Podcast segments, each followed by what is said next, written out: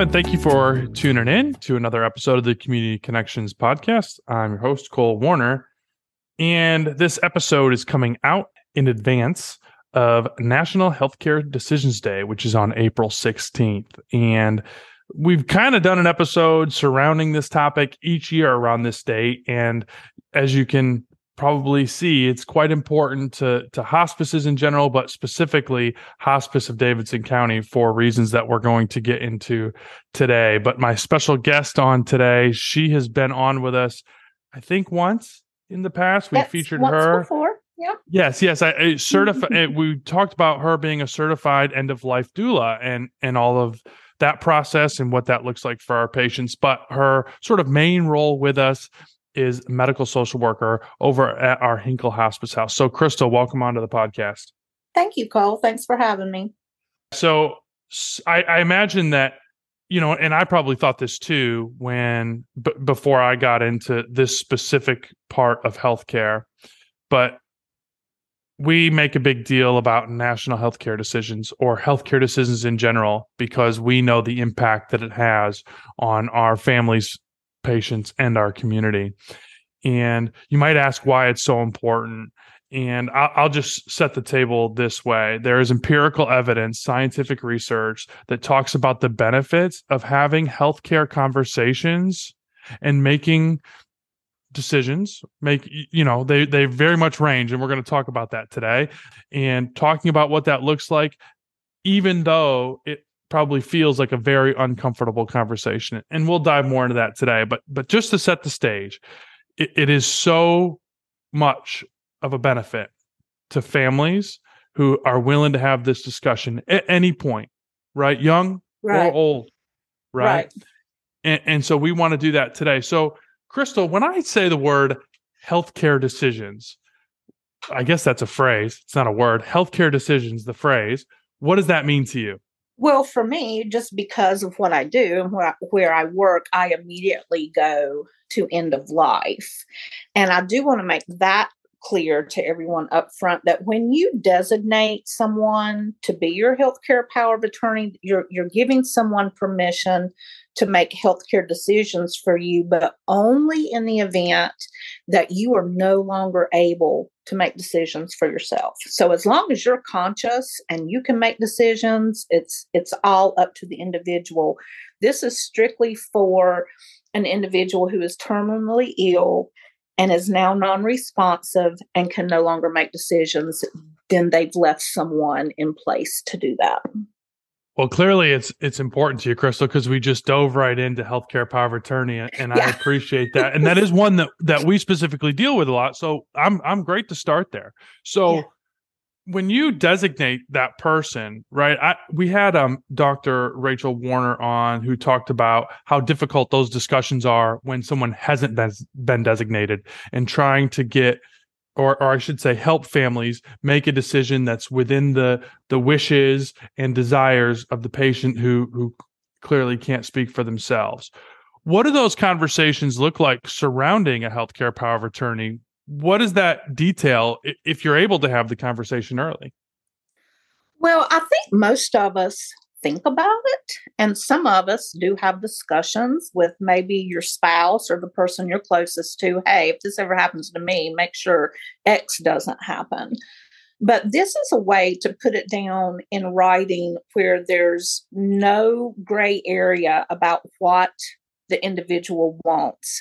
And where the importance of that comes in, I think, is twofold. First of all, for the individual, knowing that you you have your wishes in place and you know that that's going to be taken care of in the event that you can't speak for yourself anymore gives you a sense of calm and a sense of a, a margin of control in your end of life experience. And then, second fold, I think it is a wonderful gift for people to give their loved ones because when you leave it up in the air or it's just kind of been discussed but nothing's in writing, families can have very differing opinions on what should happen to mom. Okay, and and emotions can get involved in that. Arguments can ensue from that, and everybody just wants the best. But when you put it in writing for yourself, then you give that gift to your family. No one has to feel guilty. No one has to fight about it or worry over it. It's done. Yeah, I mean you you just listed out some of the some of the things that I think probably people don't think about. We like to think that if, given the if we had to make the choice uh, that we that we could do it, and and I, I believe people can, but it really is a uh, you know for some people they would describe it as a guilt reliever, or they would describe it as something that is not as difficult if they have talked about it and had those wishes and desires made known. And you know it, it can be hard you know I, I guess i'm trying to get to how do you choose someone for that role and sometimes it's very easy right you mentioned a, a spouse or a partner or someone that you know that that closest person in your life but mm-hmm. other times it can be difficult to make that decision what are some yeah. of the conversations like that we have with people on how they make that decision who they put in place there for that healthcare power of attorney well, I talk to my patients in regards of um, who do you feel can follow through with your wishes and not let disagreement about that sway them and and they'll be okay with that? And and again the healthcare power of attorney just makes it so much better because you can say to other family members or other loved ones who may disagree with what's going on you can say i'm sorry but we're honoring the patient's wishes End of story. And that just takes the burden off of everyone. You have named one person to see it through, but it it's really takes the burden off of everybody. Yeah, and you know, that doesn't mean that you know somebody is more equipped to do it or that somebody mm-hmm. wouldn't wouldn't do that right it is a sort mm-hmm. of a mm-hmm. comfort thing and it is sort of i i would tell you that the many of the people that i work with while they while they accept the task and and follow through, they would say it's a little bit of a burden sometimes, mm-hmm. right? That that it's hard. It doesn't make it easy, right? Like that, you, you talked about emotions getting into it earlier, right? Having a decision doesn't keep emotions from from coming right. in, right? It, it just helps right. show a path, right? It does, and it it I just I just like that it is left basically in the hands of that individual and you can always say those words to give comfort to those who maybe disagree or the one that's having to follow it. This is following the wishes of the patient. This they put this in place because it's what they wanted to happen with their body at end of life. And that gives, you know, people as much comfort as you can have during that you know time period.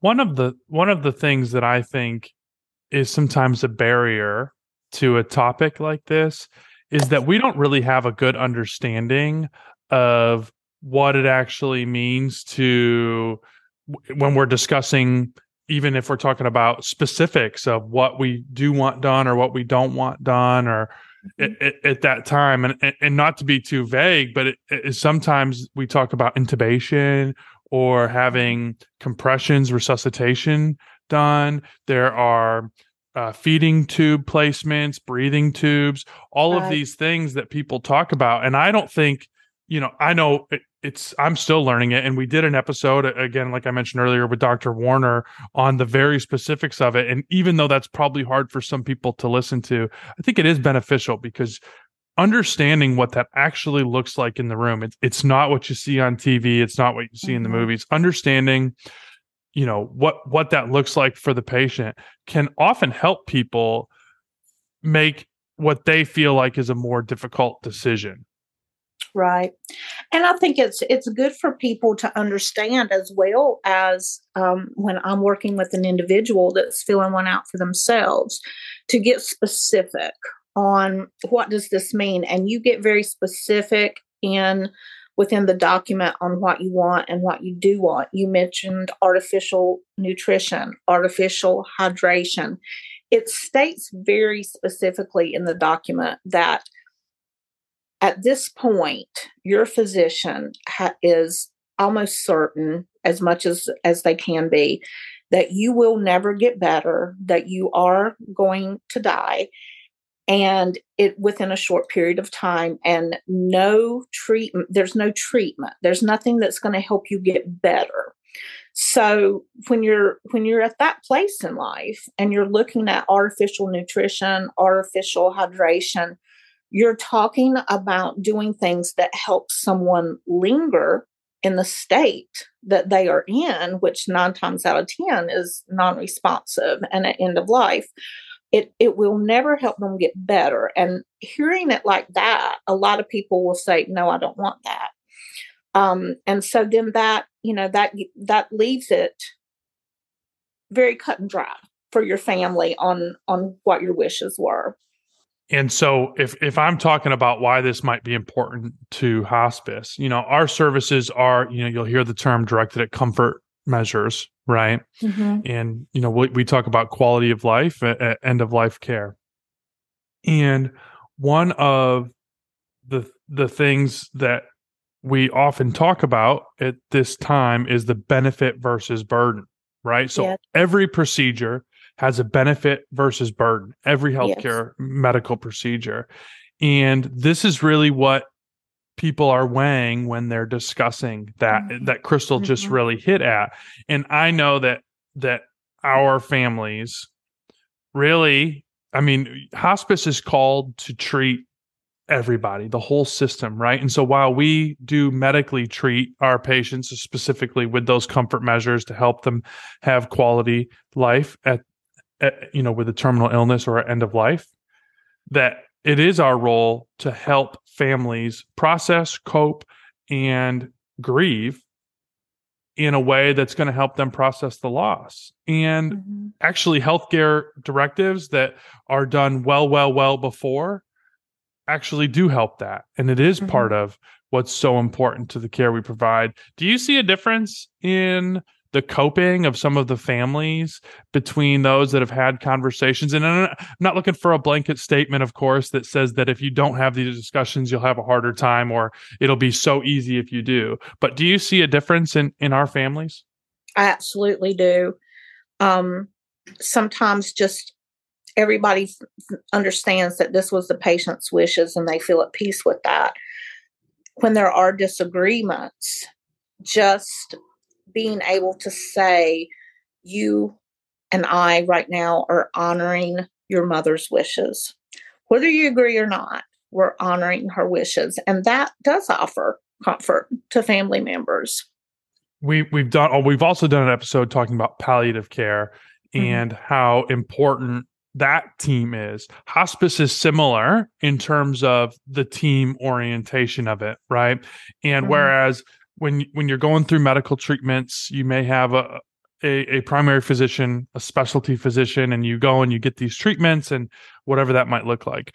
Once you are, are, are sort of moving along, having a palliative team is really really helpful in saying, well, if we've not had these discussions yet, let's let's work on this and figure this out because we want your wishes to be made known right with all the information that's available and then as we move to hospice right there we're able to really impact you know whether those discussions have ha- happened or not right? We're there for the whole person. And i think that's what's unique about palliative and, and specifically hospice care is that you know we're the ones called you know both palliative and hospice we're the ones called to have the difficult discussions with with patients and families. And our physicians and our nursing staff and our social workers and our uh, spiritual counselors and bereavement counselors are willing to have those difficult discussions because that's where there's a lot of healing for people right? When mm-hmm. when you can sit through those difficult discussions. Mm-hmm. I, I, know you have experience with that crystal. Can you share a little bit about the insight on, on what that looks like for some of our families? Absolutely. Um I, i'm just thinking of, of one individual now that that i'm working with and and for this person um he he knows that that his time here with us is short and he doesn't want to be in pain he doesn't want to have fear or anxiety um, at at time of death and he's fine with or not fine but wants whatever medications we can offer to help him relax and that he's not in pain. That's very important to him.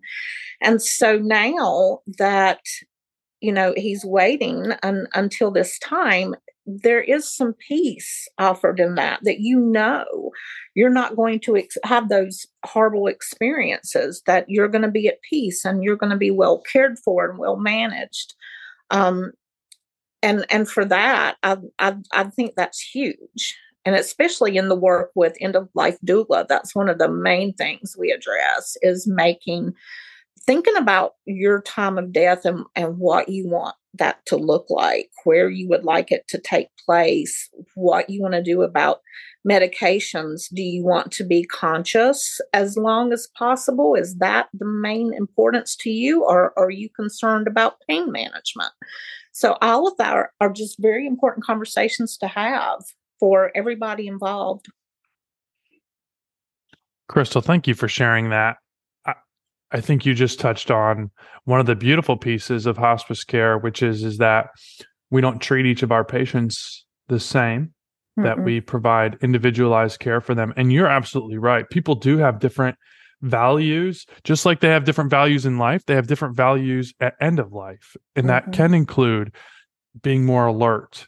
Right, that mm-hmm. may come with some having a, a, struggle with a little bit more pain versus wanting to be as comfortable as possible and dealing with some of uh you know some other symptoms right whatever mm-hmm. that might mm-hmm. be and it's and it's mm-hmm. diagnosis specific it's person centered and person specific and uh, mm-hmm. uh, I, that's a really beautiful piece of it, it, at least in my experience and and while we like to think that everybody feels that they've received the highest quality care, that care is going to look different. And healthcare decisions absolutely plays a part in how that care looks and how we can help families.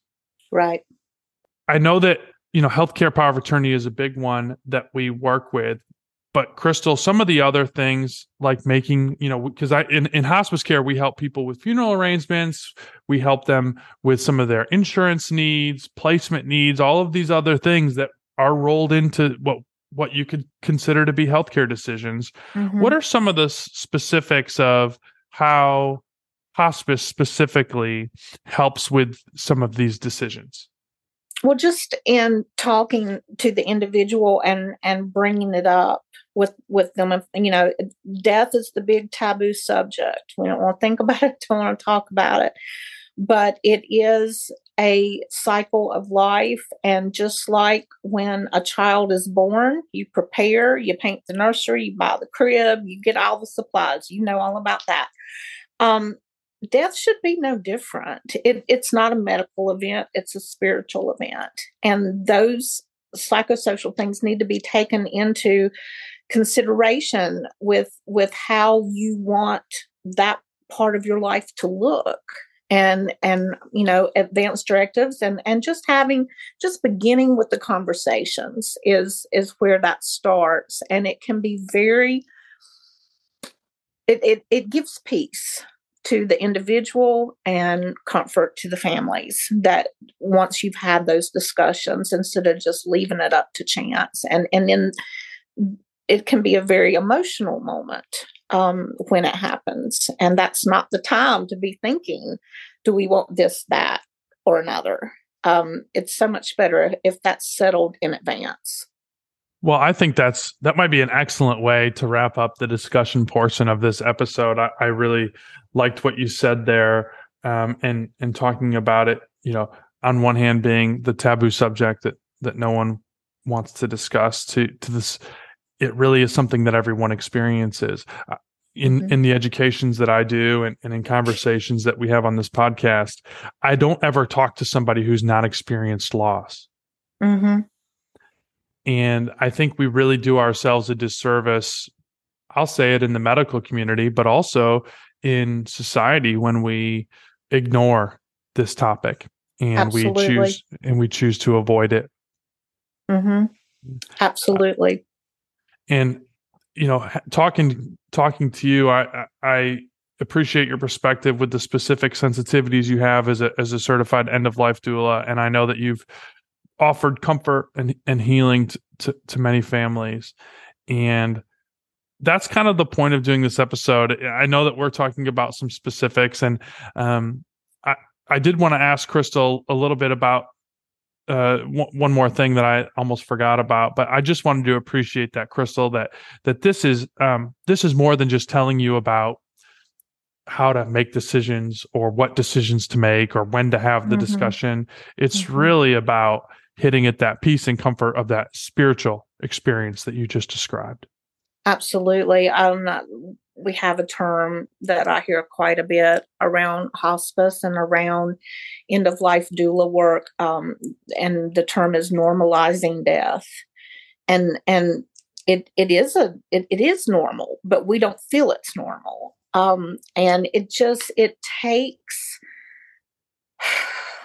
I, I just keep coming back to the word fear out of it. I can't stand the thoughts of someone being afraid um, as as they go through this transition. It just it shouldn't be that way. It should never be that way. Um, and there's no need for it to be that way. And by stating your feelings about what you want your death to look like and expressing that to the people you love and then putting it in writing so no one has to feel like they took it on themselves they're, they're just a spokesperson you, they're doing what you said to do on the paper. And i just i think it just it gives peace to everybody everybody concerned. Thank you crystal. Each state has their own laws regarding who makes decisions in the event that there's not these discussions that have been made. Can you speak to North Carolina, just really short, sort of how that process works? Uh, if somebody is incapacitated and, and, unable to speak for themselves, who is that first line and, and maybe uh, a, a, couple down from that? Mm-hmm. Yeah, first line will always be the spouse. And if there is not a legal marriage, then it would go down to children. And if there are multiple children, children, they would need to come to a consensus. Um, therein lies where I say it gets problematic because Susie hasn't really, um, I guess, settled with the fact that she's losing mom and wants to hold on at any cost. And Joe is settled with it and knows that his mom wouldn't want to suffer any longer than necessary. And so there you've got a big family conflict at a time when you should be experiencing your grief together and supporting one another. Um, so, back on subject though, it's spouse, children, then any living parents. And then down from that, it can be a close friend, a close relative. You know, some folks may have no one in their life but a distant cousin. And if no one's, you know, um, questioning the decisions, then that's okay. But the minute people start to disagree, then you need that piece of paper that says, no, this is what the patient wants, and this is who is in charge to see it through. Thank you for for sort of telling us that, and and when there is disagreement, I, I one of the things that we do well, or I believe that we do well here at Hospice of Davidson County, is validate that both are experiencing grief, whether you've accepted it or you might be not to a point where you're willing to make a decision that you feel like uh, is going to take that person away from you right? Both of those are valid and we really try to wrap around services around the entire family and validate those experiences and help each person process it in their own individual way. So thank you for speaking to that crystal. We do have some events coming up that hit you know specifically at healthcare decisions that are in the community. And i just wanted to sort of bring those up here. So we have four events that are coming up spread around davidson county. And uh, i'll just go ahead and start with the first date which is april 17th at 10 a.m at the thomasville location of davidson county senior services. On april 21st at 12 p.m at the lexington location of davidson county senior services and then April 27th, 10 a.m. at the Lexington Library location. And then April 28th at 11 a.m. at the North Davidson Library location. Now, I know I just sort of put those out for everybody, so I totally understand. I, these dates will be in the um, the episode description, and you can also visit uh, the uh, visit the websites for each of those um, to find out about those events. But we'll be providing some education, talk discussing uh, these different things. We'll talk about. We'll have notaries present to be available and to be helpful to you um, if you're wanting to have those documents discussed because there is sort of a process and, and, we won't go into that today but there is sort of a process for how these are done um, sort of officially and unofficially.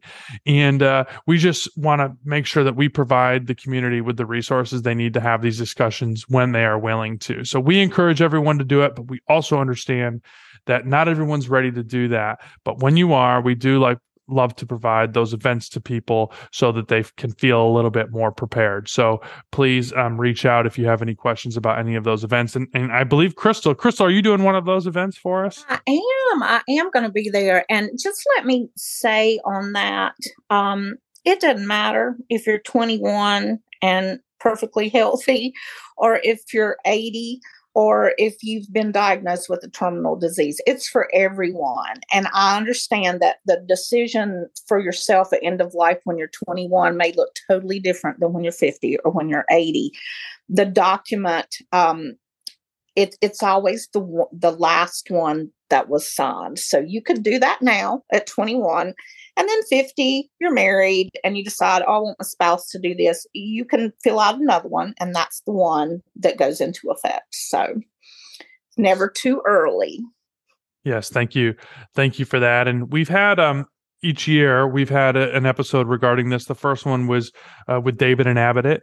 Uh, he's an elder law attorney uh, in the Lexington area, and he talks about some of the very specifics of this. So I encourage you to go back to season one and listen to that. And last year, one of our medical social workers, Caitlin Brady, was on kind of giving a more high level view and i really love that crystal came on today to dis- to dive into some of the specifics because i think we had I hope that you found our conversation today really informative and maybe something that you can engage with. So, Crystal, thank you so much for coming on and sharing your expertise with us. You're welcome, Cole. And uh, again, all the information will be in the episode description. Please subscribe to the podcast. You can get on Apple, Google, Spotify, wherever you get your podcasts. And uh, we will continue to put these out every other Thursday. And we appreciate your support in our community.